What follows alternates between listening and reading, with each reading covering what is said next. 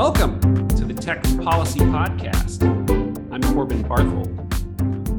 When the iPhone first came out, Steve Jobs opposed allowing third party apps on it. As Walter Isaacson writes in his Jobs biography, Jobs, quote, didn't want outsiders to create applications for the iPhone that could mess it up, infect it with viruses, or pollute its integrity. Eventually, Jobs relented, and you might say the rest is history. Today, there are more than 2 million apps available in Apple's App Store. This makes sense. iPhones and iPhone apps are what economists call complementary goods. If there are lots of good apps available, demand for iPhones will increase. Indeed, making the App Store into a marketplace ensures that enterprising app developers can fill niches that no one else, including at Apple, would otherwise imagine. But Jobs' concern about the tension between quality control and openness lives on. Last year, Epic Games sued Apple, alleging that the tight controls Apple sets on third party apps, along with the commissions Apple collects on in app sales, violate the antitrust laws. Epic versus Apple has attracted a lot of attention, and for good reason. The case is both momentous in its own right and worth watching for what it might tell us about the various other litigation and potential legislation being aimed at the nation's largest tech companies. Epic versus Apple proceeded to a bench trial before Judge Yvonne Gonzalez Rogers in the Northern District of California. Last Friday, she issued her ruling. Everyone seems to agree that the ruling is best described as being mostly in favor of Apple. Success is not illegal, the judge wrote. Nonetheless, how far that mostly in mostly in favor, uh, how far that goes, is an interesting question, and one I look forward to discussing with my guest. Indeed, I'm very excited about my guest today. Jeff Manne is the president and founder of the International Center for Law and Economics. I've admired his work for a long time. He's been watching Epic versus Apple closely Today, he'll be telling us all about Judge Rogers' decision and what we should make of it. Jeff, it's really great to have you on. Thanks, Corbin. It's great to get a chance to chat with you. Yeah. Um, there's a lot to unpack here from yeah. the weird way that Epic chose to start this lawsuit uh, to what Epic was complaining about, to the various specific rulings that Judge Gonzalez Rogers made. So, you know, please feel free to start wherever you like let me let me start here. I you raised the the the question whether well you you mentioned the statement that most people think the decision was mostly in Apple's favor. It's a question sort of exactly how much. And I think that's an interesting place to start. Start at the end. That seems sure reasonable thing to do. Um, uh, you know, there were 10 counts uh, alleged by Epic against Apple, and the judge only found in Epic's favor on one of them. Um, so right there, you know, significantly in Apple's favor. Um, there were basically, I think there were technically three, but let's just call it two um, bases for uh, for finding liability. One under federal law and one under state law. There were two state statutes involved, but it doesn't really matter. Um, and she found no liability under federal law, under the Sherman Act, under the federal antitrust laws. Um, but she did find liability in this one count under the California state unfair competition. Uh, it's not technically, I guess, an antitrust law. Um, it is a consumer protection law. The judge cited to um, judicial decisions in California that indicated that it's not coextensive with the with the Sherman Act, uh, and that in, indeed you could be found perfectly your conduct could be found perfectly acceptable under the Sherman Act, and nevertheless still, as here, violate the um, California unfair competition law. Um, and uh, I so I think what's what that the reason I think it's an interesting place to start is because what you find in this opinion is um, a kind of it, it's permeated by these these conclusions by the judge that essentially say Apple is really close to violating to, to being acting anti-competitively here, but not quite.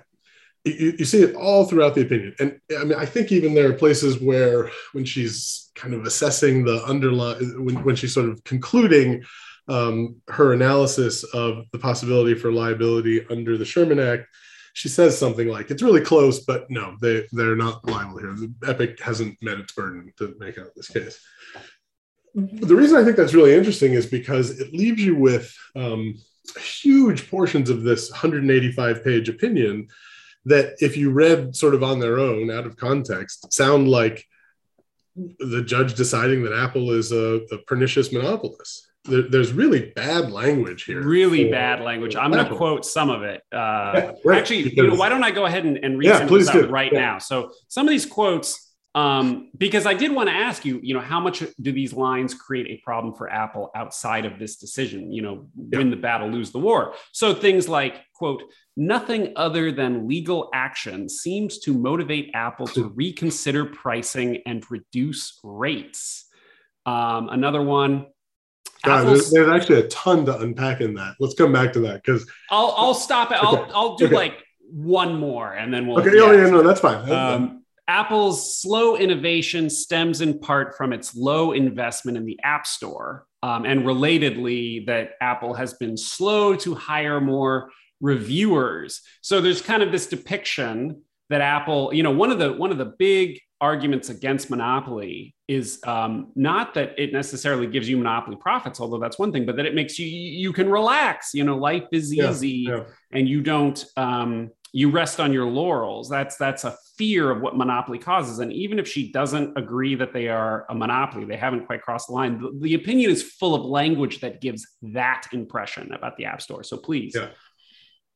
Yeah. So so uh, yeah. Um, it, it's a very good point. I think she doesn't say it that way, of course, but but it's a it's a nice characterization um, to sort of find that uh, you know the, the, the what is it the calm and and um, oh god now I can't remember the what's the line. We may have to put the line in the show notes. I know exactly okay. what you're talking okay. about. Anyway, um, in any case, yeah, that it does sound like um, Apple is well. Basically, the judge essentially says Apple doesn't face any realistic competition here.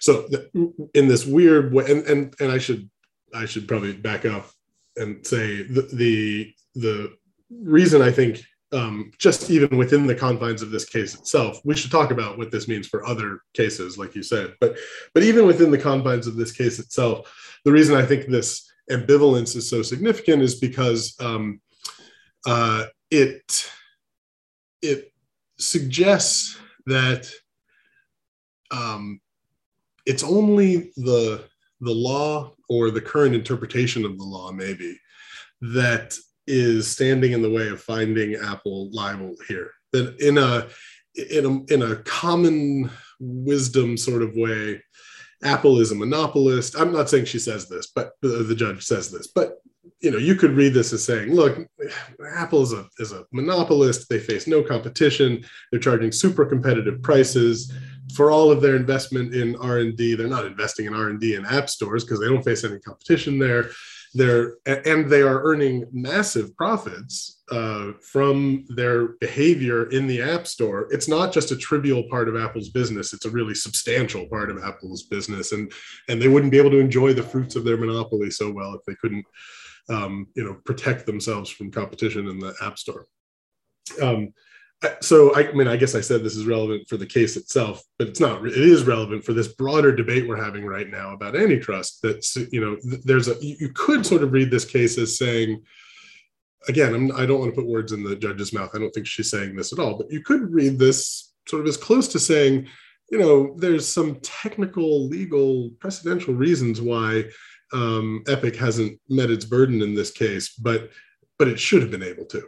And um, you know, I could see folks using this as Exhibit A in favor of changing the the antitrust laws, or at least a- Amy Klobuchar has already done so. Yeah, so, sure. some politicians on, on Twitter. Oh, you mean since the since the holding came out, or uh, the same day as the ruling? You know, multiple politicians tweeted out saying, uh, you know, this decision shows there needs to be uh, an amendment right. to the antitrust law. I mean, it's interesting because people will say that anytime someone loses a, a, case, right? I mean, you know, it's it's illogical and, and it's um it's anti um, intellectual, but but you know, I wanted the X person to win. I think they should have won. They lost. Clearly, the the law is messed up. Um, and and often that's you know it's just politics and rhetoric. Here, though, as I said, you can kind of look at the opinion itself and say if the precedents were slightly different or if the standards were slightly different, Apple would indeed have lost. And really, the only thing standing in the way of a proper outcome here is some bad precedent, not the actual facts in the case or the um, uh, or the economic analysis. Well, I don't agree do, with that. I'm just saying. That, oh that, yeah, no, and and and let's dive into that. Let me do some quick spade work so we can we can pick that apart a bit. So you've got uh, ten counts, as you said. Um, a, a, bunch of them are basically around the Sherman Act, claiming that Apple's App Store um, they cannot make it into a walled garden. There should be side loading of apps. There should be independent app stores. You should be able to uh, directly charge. You know, one of the things is Apple charges a commission, thirty percent on larger providers. Um, and uh, I think Epic even argued essentially that any commission was was Yes, they, they, well they complained about the rate itself. They complained right. about the fact that they have to go through Apple, um, and pretty much all of the all of those arguments by Epic failed. Uh, they succeed on a California, and, and, I should add, they also were found to have breached contract because, as I mentioned at the outset, they had their goofy 1984 ad campaign, and they they hot fixed code into an app update that allowed them to charge uh, people directly, gave customers that option. Um, and the judge said um, the contract, you know, you violated it. And to the extent that Apple had illegal terms in the contract, which I'll get to next, too bad. You shouldn't have gone about this self remedy the way you did. Right. Um, and then we get the anti steering claim under California law, as you said, where the judge says, but um, you don't, uh, Apple, get to block developers from not even telling people that, hey, there's this option where you can go and buy our stuff that doesn't have the 30%. And right. there's some real issues with how you're going to enforce that that maybe we can get into later. Um, my question for you was going to be, you know, and this will probably allow you to start diving into your problems with the decision. One of my immediate reactions was, um, where how do you quantify this? How is it because i know it's under distinct bodies of law so the judge could come and explain just as you were saying well there's legal grounds why the anti-steering uh, claim succeeds and others fail. But i'm looking at it and some of her language sort of says oh well um, we've got to get rid of the anti-steering provisions because that will increase competition and promote innovation and do all the things that are like sort of the goals of antitrust law.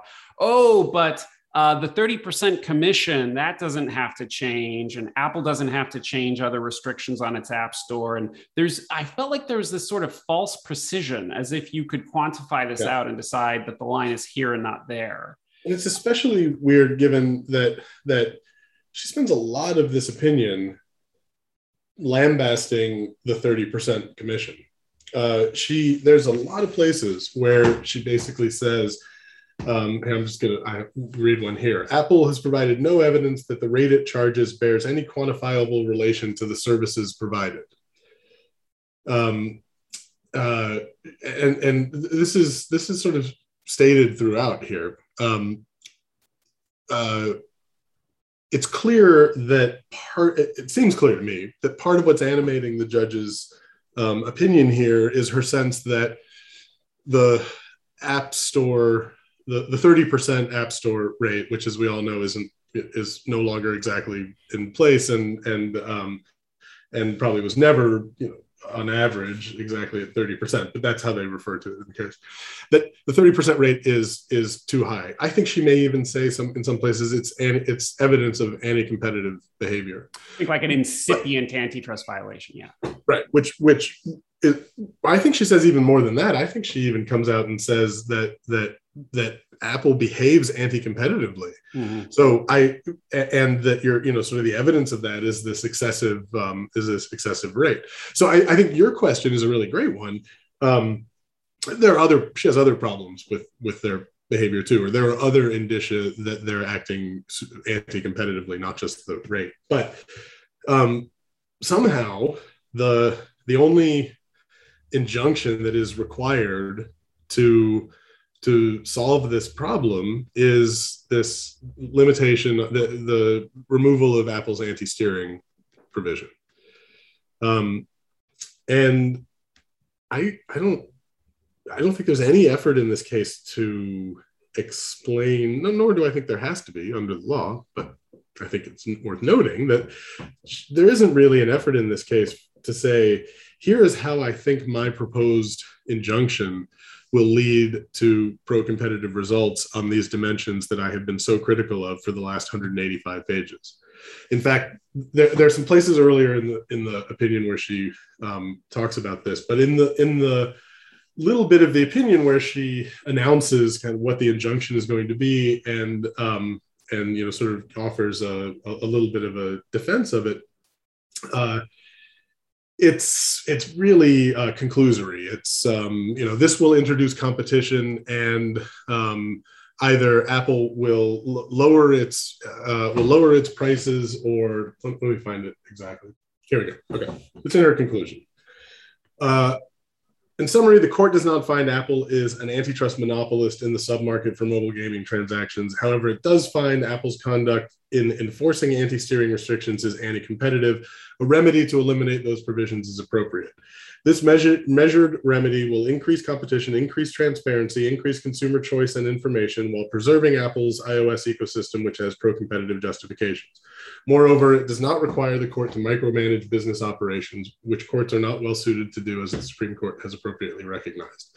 Now, I, I agree. I, I think all of the um, reasons she gives implicitly for not going further, that's really what she's doing here by saying, you know, I, these are all the reasons why I'm not, you know, I'm not trashing their business model. I'm not requiring the court to be engaging in price controls and all of this stuff. Um, I agree with her on that, but I don't think the, the positive case is really made here.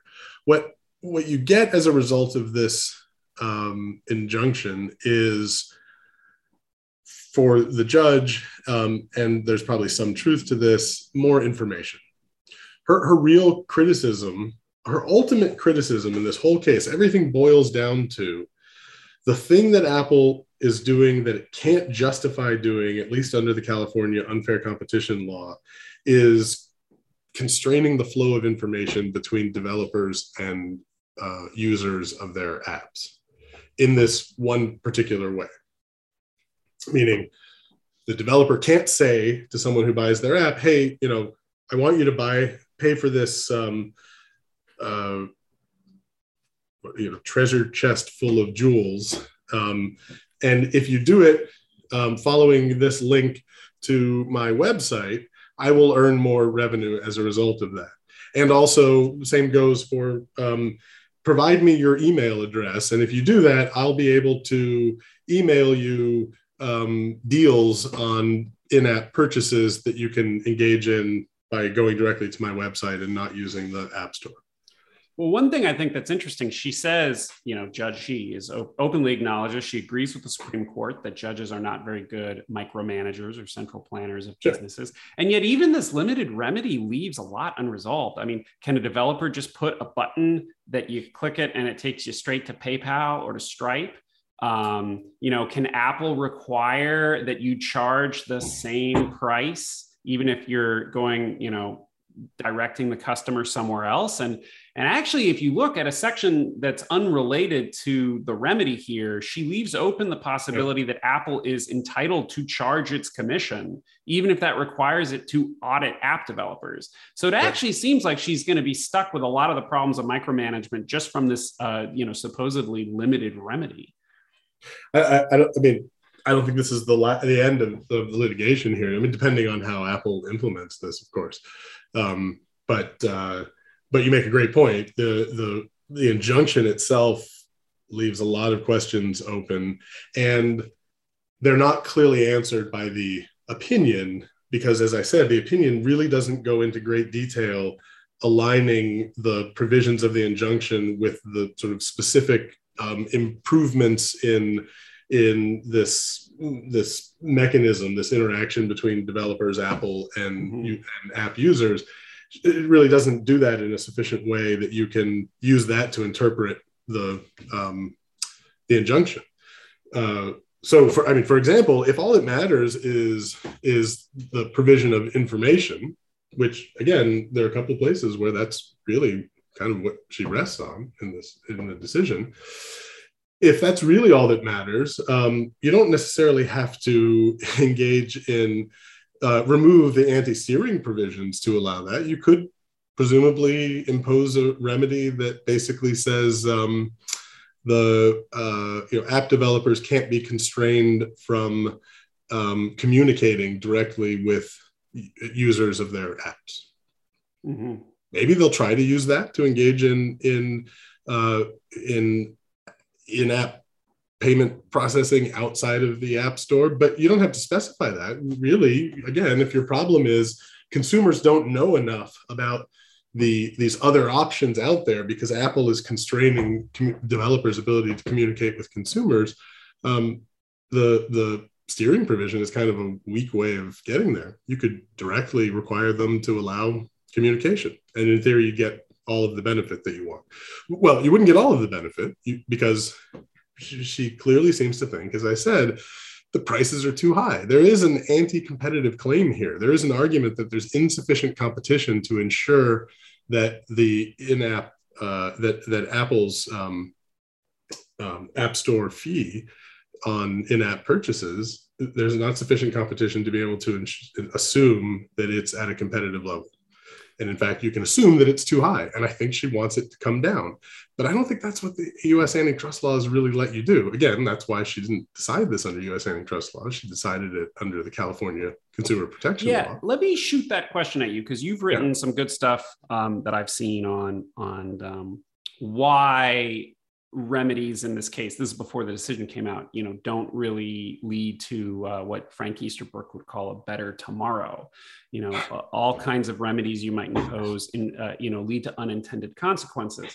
And i think that's very intuitive when it comes to something like allowing side loading. Apple says well look that that diminishes our ability to control the quality of the product. That's Steve Jobs' original concern, and right. uh, the judge was uh, was open to that argument. She said that is not pretextual, but to to really kind of aim squarely at um, maybe one of the the as you said the point she focuses on the most. Um, she says look, this 30% rate is um, not justified by the value currently provided. She kind of seems to accept what you've talked about of like Apple created this great product, they innovated. They're now getting a return on investment where they basically get to um, reap the fruits of their innovation by getting this profit that's maybe not justified if you if you just look right today and don't think about ex ante incentives. Uh, my question for you then is: Is there some point that we need that that the law is justified in finding and maybe you have to go outside this litigation and, and we turn to legislation. Is there a point where you can say okay company you did something awesome but that was many years ago. You've been reaping this massive profit this whole time. Uh, now okay it's time to step in and take action and reduce your power. Um, and so i guess i'd ask a do you is that maybe a justified legal fix? And b I mean, okay, is Apple at that point now? What's your what's your response hmm. there? I mean, what's your response to some of her harsh language about their profit margin? Well, I p- partly the answer to the second question is the answer to the first, which is mm-hmm. which is you you in theory you might be able to justify that kind of intervention if you could reliably know when you were intervening at such a point that you still maintain sufficient incentives for companies like Apple to enter and build this massive innovative platform they did. And you can't know that. Mm-hmm. Um, the reality is that that and, and, and she's very cautious about that. She's clearly aware of that in this opinion, right? This is why in the bit I read just a minute ago, she's very careful to say, look, I don't want to destroy Apple's model, and I don't want to, you know, um, destroy their incentives to innovate or uh, provide the services they do provide. Um, nevertheless, this moderated uh, um, injunction will um, will allow us to get the benefits of competition without destroying those things. I don't think that that that's justifiable. Um, I think that we know very little about the conditions that are conducive to innovation we certainly don't know at any given margin whether pushing one way or the other is going to put us over the edge. So we we are hurting consumers more than we're helping them by constraining innovation, even in in the in the in exchange for some short-term price decrease. Um, and as Easterbrook would say, we're better off ensuring that we don't commit any false positives, um, even at the expense of a few false negatives. I, I, I, agree with that completely. Well, I, think, the hard thing arguing your position um, is Schumpeterian, the, the Schumpeterian justification, if you will, inherently relies on um, we'll see, and I can't tell you the future. So, it, it, under that theory, it's not that uh, other companies, other than like Android, of course, are going to come in and start chipping away at the App Store market necessarily. I mean, it could happen, but more that while Apple is um, maybe getting slow footed about spending enough money on its App Store uh, and I'm just spitballing here. You know, another company comes up with the metaverse, or we start, uh, you know, putting the the internet in the brain chip. The reason my examples sound ridiculous is precisely because I don't know. It's going to be something that none of us see. So I'm just kind of putting some placeholders there that it sounds stupid. Um, precisely for the reason you know i forget who it was who uh, said uh, uh, when the beatles were first coming along you know the four piece band is finished. It's all it always ends up sounding like that. And you of course are aware of many of these examples. But the unfortunate thing is is uh, i think sometimes the answer then sounds kind of dissatisfying in a case like this one where the judge ends up saying um, your optics are terrible but and it and i as a judge it's not my problem to come up with uh, you know imagine the threats to you. They're just kind of floating out there. And as a result i do wonder if this decision is kind of just a loaded gun sitting waiting to be picked up on the hill or in europe or, or whatnot. Or, or i mean don't discount the plaintiff's bar either Sure, sure. Like, do you think sure, this will? I'm sure Apple versus Pepper. I forget exactly where they are in in doing that. Apple, Apple versus, Pepper, Pepper, is still is still ongoing, but there was also a a, um, a class action against Apple brought by developers that they settled. Um, I don't know within the last couple of months, not not that long ago. But Apple versus Pepper, I believe, is still is still pending. And so that so for those who don't know, that's the um, that's the class action brought on a very similar theory that uh, brought by consumers, though, who claim to have been overcharged for in-app purchases because of Apple's 30% fee. Um, but I also I, I think that um, I think that the problem with the the logic is that it it does unravel very quickly. Um, I guess it's why I have a problem with this ambivalence in the language and the opinion. I, I wish that the the judge were had more of the courage of her convictions to say the reason that antitrust jurisprudence is like it is is so that even when we can um, when we think we have we see uh, problematic situations without enough evidence and, and that most of the jurisprudence is about how much evidence and of what kind the plaintiff has to adduce in order to win their case. Without that we're not going to find liability. And she, and like i said she says that. She she says they haven't met their burden but she's so um she seems to be so unsure that that's the right outcome that she bends over backward to say you know gosh they really came really close, and and it, you know she's inviting um, uh, an, an, appellate court to overrule her. She's inviting other courts to find differently. She even literally invites other plaintiffs to come in. For example, in this case, she says, you know, this case applies only in her decision. It is another way in which it's limited. Only applies to game developers on the um, on mobile platforms. But even somewhere she says the outcome could be very different for non-game developers. Do you want to comment on her treatment of the market definition? So, well, and one side note, I will also note her remedy on the anti-steering, her injunction against um, app developers telling customers, you know, look, you can go get our commission free maybe purchase outside of the app. That is universal, uh, at least within the United States. Um, right. But sorry, to go to the market definition, which by the way itself is really interesting, right? I think it's an, it's. I mean, I don't want to belabor the point, but I think it's it's really um, it's interesting. Again, her justification for that is to say, um, I'm pretty sure that non-game developers would have the same argument. So so there's no reason not to apply this remedy more broadly than just game developers. Having spent you know a good 50 pages of the opinion, um, carefully laying out why the right relevant why the relevant market here is mobile game uh, transactions. Um, the remedy applies more broadly than that. Now, again, that may be totally permissible under the the California unfair competition law. I, you know, I'm I'm not suggesting that she's done anything um, you know, ultra vires here. I, I just I think that it's problematic from a jurisprudential and and philosophical standpoint. Well, I do think you know the issue with the the anti-steering remedy. Um, it there I, I, I there is a certain intuition to it. It doesn't I, I, let's be frank, it doesn't smell good that Apple says you can't even tell people about these options. My more problem is that that's kind of the extent of it. I mean, the, the there's no real rigor to it. I'm not saying she wasn't rigorous. I'm saying it, it's not necessarily subject to rigor um, in a maybe you might say like Hayekian sense. I don't know. Um, you know, outside of obvious cases in antitrust like price fixing, you know, this is often an issue. Um, but sorry, I drifted off. Uh, you know, anything else about the the the market definition that struck you?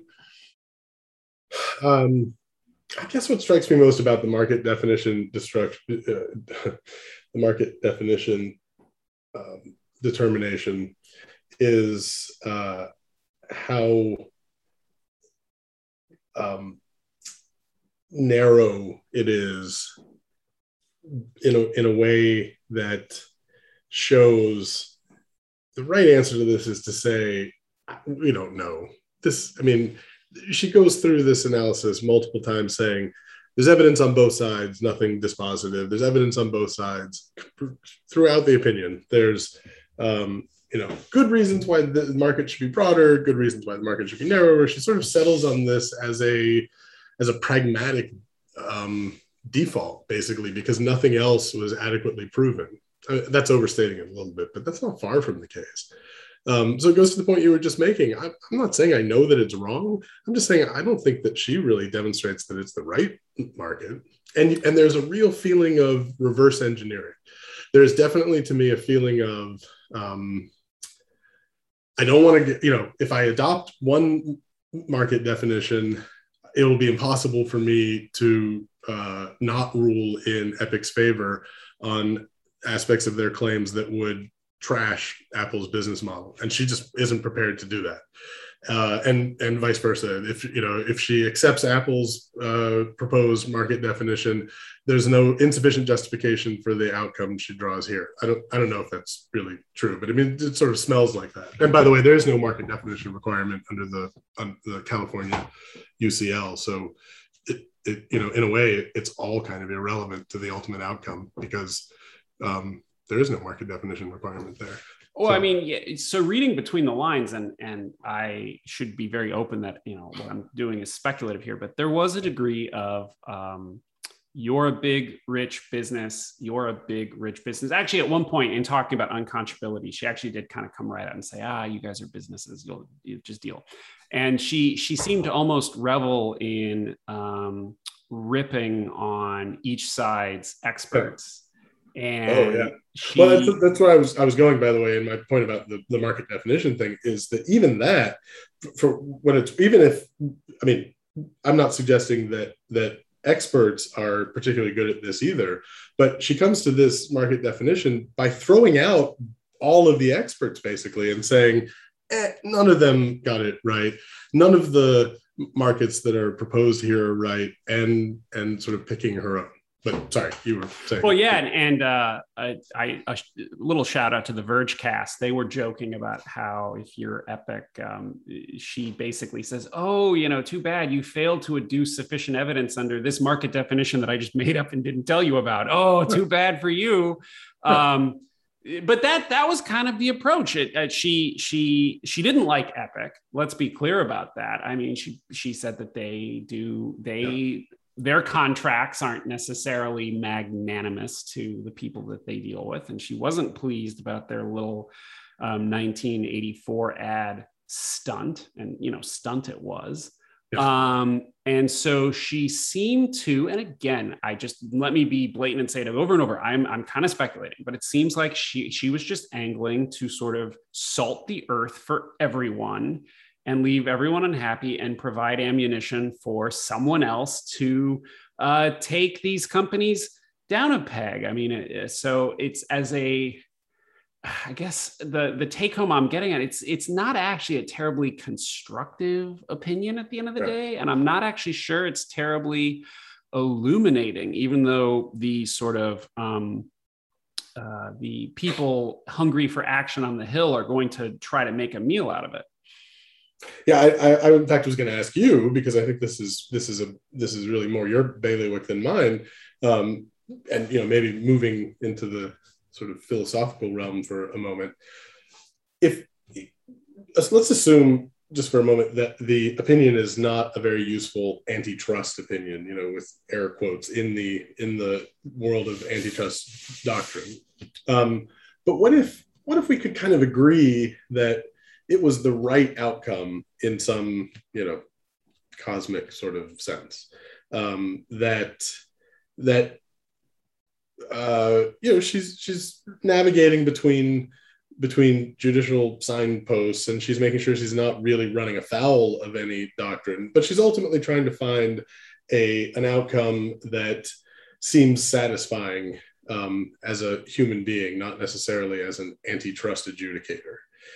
Do you do you think is there any problem with that? I mean isn't that kind of the system we have? I mean let's be honest judge we have the law is full of standards that judges impose all over the place as if they have any concrete meaning to them but they're just random words. You just have to say the right words and and you know anything can be deemed reasonable or or um, sufficient or you know whatever take whatever standard you want. So i mean i don't think it's out of you know it's crazy to say our system is kind of set up to have judges by the way, especially in equity, right? This is an equitable remedy, not a damages remedy, especially in equity, just kind of, you know, navigate the shoals and come up with a fairly reasonable decision.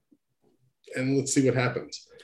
Well, I think that if ever there were a case where it's kind of hard to feel indignant about that happening, it's this one. Um, the i mean apple uh, another side note just so many damning emails coming out in this case. And you and i both know well that hot docs are just such a such it's such a fallacy to rely on them for antitrust liability in any kind of rigorous sense. But but you you you've opened the door to this more equitable sense. And the yeah. fact is it like for like 10 years so it was i think it was 2011 that somebody at apple said do we really need 30% does that make a lot of sense? And there's all these emails saying like yeah our strategy is this lock-in strategy. I mean um, craig federighi he's uh, on an email saying the point is to make sure you know the reason we're not going to put imessage on android is so that parents don't aren't able to give their kids android phones without you know oh rough. Like it's rough when that it's a bad day when that comes into litigation. Yeah. So if ever there were a case where it's kind of hard to get angry about uh, what you just described happening. It's one where the judge says, and Judge Gonzalez Rogers really had it out on this anti steering thing of you're not even telling people that there's an option. Um, and if ever, you know, the time has come for that to be allowed. So I'm kind of with you there. My problem is outside of this yeah, case, an extreme instance. And again, I'm not, t- I'm telling you something you know full well. Um, you know, how do plaintiffs' lawyers work?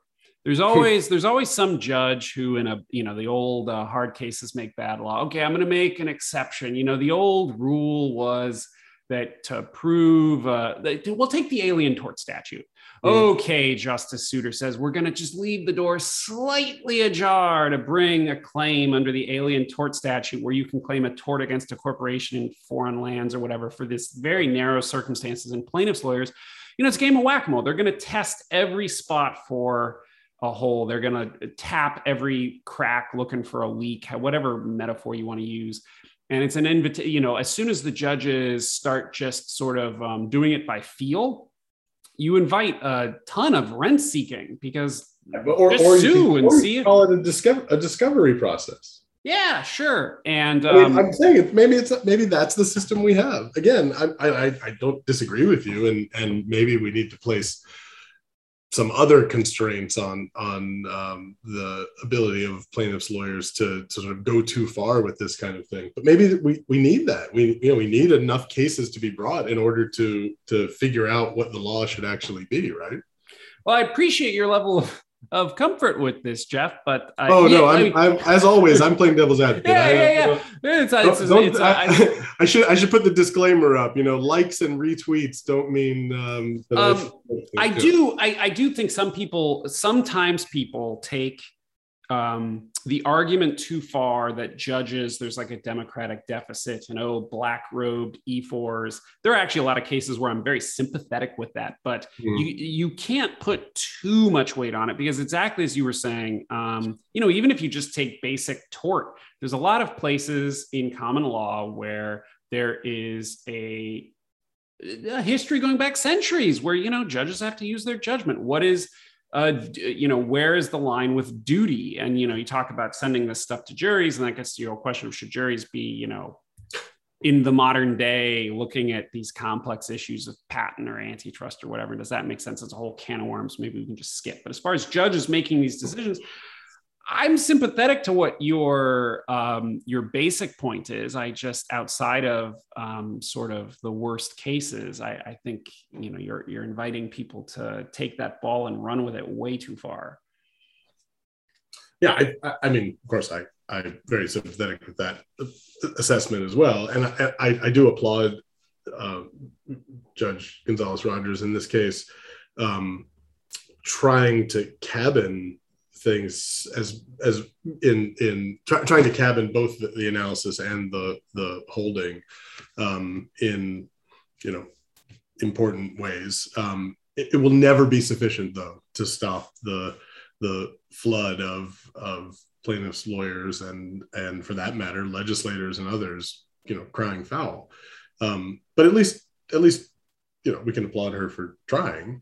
I mean um, it's a workmanlike opinion you've talked about your sort of uh, maybe lack of satisfaction with the findings that she discusses and, and sort of the lack of connection with her conclusion. Um, and you sort of you've given the impression that there's a, uh, a gestalt, you know, a feel that she is invoking, but but she never ties it all together. I mean, can you elaborate on that? I, I think it goes back to what I was saying before. I think she has this very strong sense, but she's aware that the antitrust laws don't allow her to find liability on this basis. So she's finding almost like a loophole to, to find um, liability. Uh, on the basis of this kind of um, it, it's ironic because she's very careful not to be to, to sort of make very you know broad huge pronouncements that um, that don't have any basis in fact. Yet she makes these broad huge pronouncements that amount to prices are too high and i know how to fix them. And um, and yet the thing that you would really want her to do if that were true again not really viable under the antitrust laws but but i'd like to see in this opinion this you know 185 pages devoted to why this remedy will work, how it's going to work, why it's going to lead to the outcomes that she thinks will be preferable, why we should want those outcomes, even though the antitrust law doesn't dictate them, why we should use this totally amorphous, you know, unfair consumer practices statute, which lets you do basically anything. All right, I'm being, I'm exaggerating, but you know, it does. Um, and um, to, to, you know, to, I think, again, I feel so weird saying this because she she compared to a lot of judges, she's very restrained and and tries not to make these grand statements or these grand decisions, but she really is micromanaging this market while saying I don't think we should micromanage this kind of market. And she has lots of citations that are great on that score. And yet at the end of the day, I, what I see, the common thread I see under her, uh, sorry, unifying her opinion is prices are too high because Apple hasn't justified those prices with respect to costs or other objective indicia of value. And I think that we can solve this alleged problem by requiring them to provide more information, but not just more information because it's what Epic asked for, some easier ability to enable developers to use other payment mechanisms than the App Store.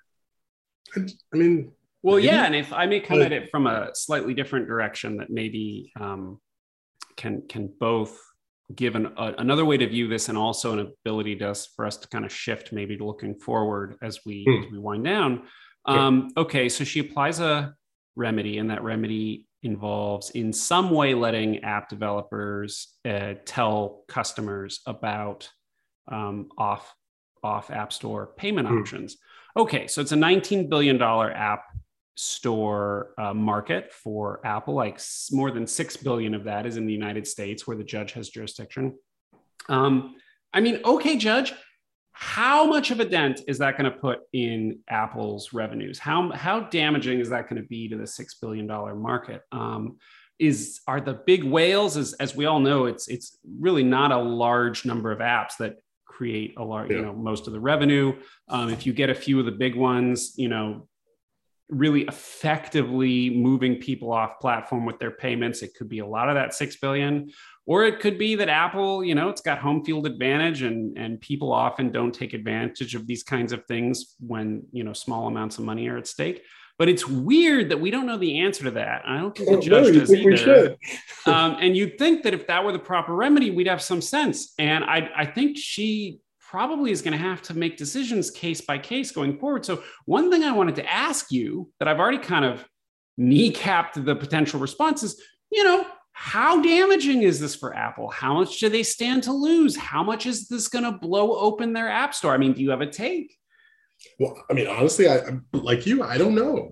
I think it could be hugely damaging or not at all. Right? It could be, especially depending on how you how the courts subsequently interpret the injunction as it's written here, assuming it withstands appeal, um, are are developers going to be able to essentially put a button on their on their apps that um, that allow the app developer to go outside the app store to get to let's say PayPal but without even going through the browser you know maybe maybe they're required apple is required to make their apis available so that that it automatically opens paypal on the user's phone and it's pre-populated and they provide their payment directly um, through another app on the phone and are instantly brought back to where they were. Basically not much different i mean really than the mechanism that's employed within the app store right now if that were true if that were permissible under her remedy I could see that having a pretty substantial effect on uh, on Apple's um, revenue. On the other hand, if it's much more complicated than that, I could see it having no effect. People people seem to be very lazy. Uh, you know, a fraction of a second waiting for a web page to load, and they move on to another web page. If that's what ends up happening here, know, I mean, well, yeah, the, the real winners, the real winners, as so often, could be the lawyers. Um, well, yeah, of course. They're always the real winners. Well, uh, so ironically, by the way, in the in the the developers um, uh, class action suit that was um, that was just recently settled, as I said, within the last couple of months, the lawyers got thirty percent of the um, uh, of the remedy of the damages?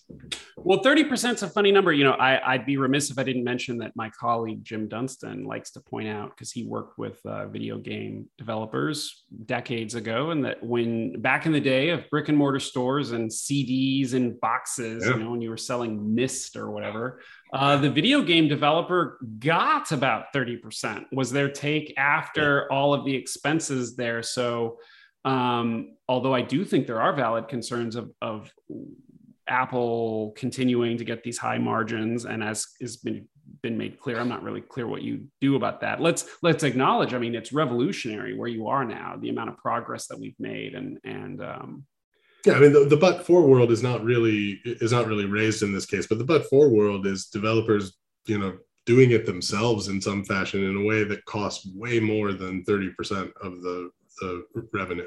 Well, that just, goes to um, you know, I, I all of this stuff about Apple being um, sort of sitting on its laurels, but let's also remember, you know, a lot of developers are happy with the system precisely because you right. do it through the App Store. Um, they handle taxes, you know, like across jurisdictions. Like it's not. I don't want to make it sound like they do nothing.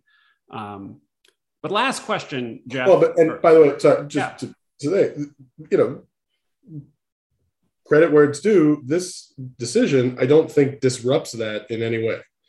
No, right? I mean, no, again, it doesn't. The holding is so limited or is so you know narrowly construed that while I don't think it has any very clear justification in the case, it does do a good job of not being overly broad. And small developers who are not Epic, by the way, right? Epic is a massive developer in a very different situation than the vast majority of developers who are who are providing apps through the App Store, I don't think they're going to be significantly d- disrupted unless and until there is such a big. This goes to your prior question. Unless and until there is such a big um, uh, disruption to Apple's revenue from the App Store that they fundamentally change it in a way mm-hmm. where they say it's just not worth it, and we're you know switching to some other model that actually does end up imposing costs on small developers. Well, I mean, I don't, I don't think it's a trivial possibility. I think that is a real possibility. Yeah, well, I don't want you know to put a fly in the ointment. Um, the ruling is narrow, which is which is good. It is potentially only to the benefit of the larger developers. I mean, to to send people off App Store to your payment option, your store, you need to have a store. That's your like you need to construct your own stuff. Um, so I, and then maybe intermediaries may crop up to facilitate that, but I don't think there's anything in this decision that requires Apple to permit the intermediaries in any way. Well, Again, this, this ties in, into many unknowns. You know, we're going to have yeah. to see about a lot of this, um, which um, ties into you know my last question or just opening to you. So as we move forward, um, I think you and I have both made clear that we are not uh, prognosticators who know the future or even really want to look into crystal balls, but maybe you can at least orient the listeners about what um, what the big pieces in movement are now. Um, you know, if you want to offer thoughts on how this might go on the Hill or how it might go on appeal, um, you know, I I open the door. Um, I think the opinion is inviting uh, an, is inviting itself to be overruled, overturned on appeal in a in a weird way. Um, I, I, don't want to go, as I said, I don't want to take that too far. I think she would like it if this could stand, but I think she realizes that that it may be hard for this decision to stand. I actually think, by the way, so this is so yesterday I was asked, it was, I'm sorry, not yesterday, when the decision came out on Friday, right? So, so a couple of days ago, I was asked, who's more likely to appeal this, Apple or Epic?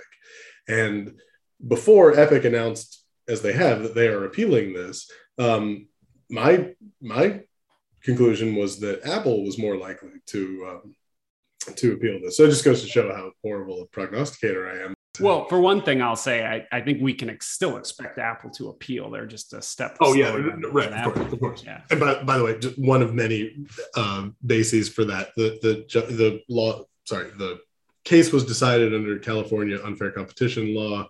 She has a paragraph in which she says.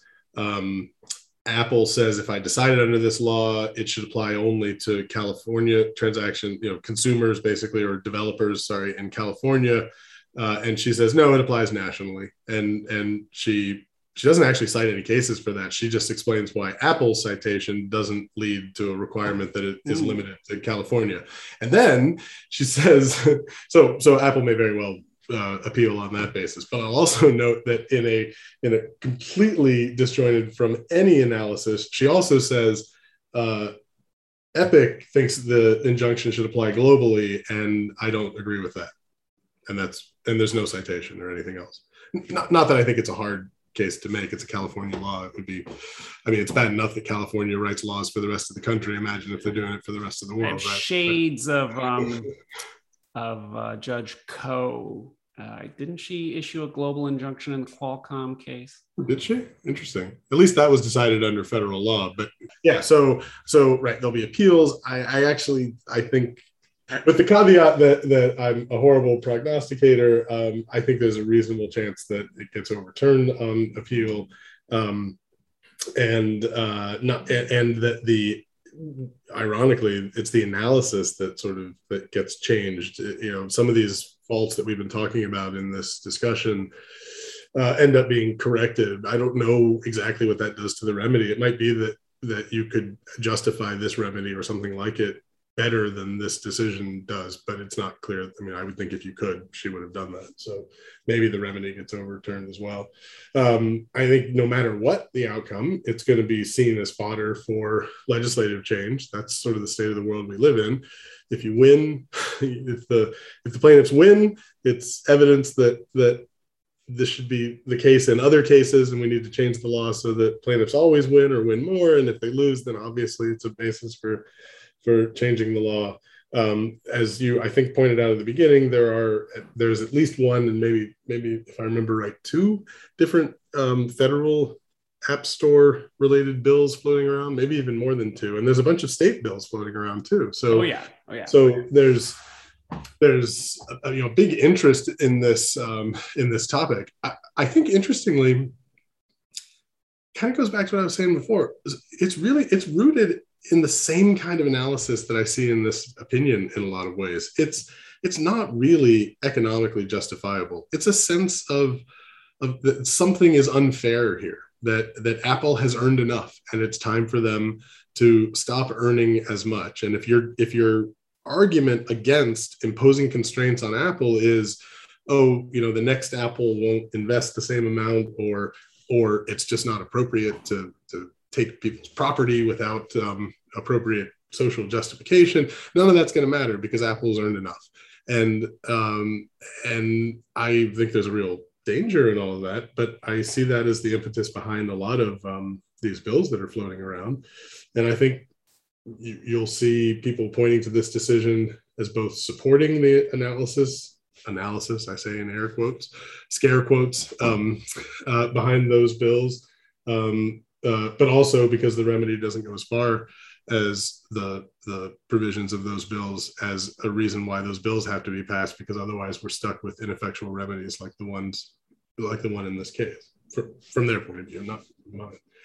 Um, i don't know i think the chances of those bills passing I, I kind of think the chance of any bill passing is fairly low these days, right? Except unless it's a $3.5 trillion spending bill, those you can pass. But, you know, um, uh, so I don't really know how likely those bills are are are to pass. Um, I'm certainly worried about them, and you know it's not a done deal. They're not dead in the water, nor are they uh, guaranteed. So I think a lot of attention will, will switch to the federal bills. And meanwhile, you know, people seem to only care about things that happen at the federal level. As I said, there's a bunch of state bills moving, and those are even more pernicious in some ways because but just imagine we have 50 different state bills imposing 50 different sets of restrictions on on app stores with companies like Apple and Google um, that are hardly limited to. Yeah, I mean they, they they create additional arguments that uh, companies opposing them can raise uh, up to and including you know preemption, but they also just increase the chances that something really bad kind of sneaks through and is dis- disruptive to the whole you know national market. The dormant commerce clause could be getting a lot of exercise uh, in the couple of years to come. And as i recall there's a couple of supreme court justices right now who have suggested they'd like to see that. Isn't that right? Yeah well um, jeff i think that's a great analysis to end on this has been uh, great fun you've you've in the last answer raised three or four different things we could have you back on for a whole nother episode on. So, um, you know, you're welcome back anytime. I'd be more um, than, than happy to. Yeah.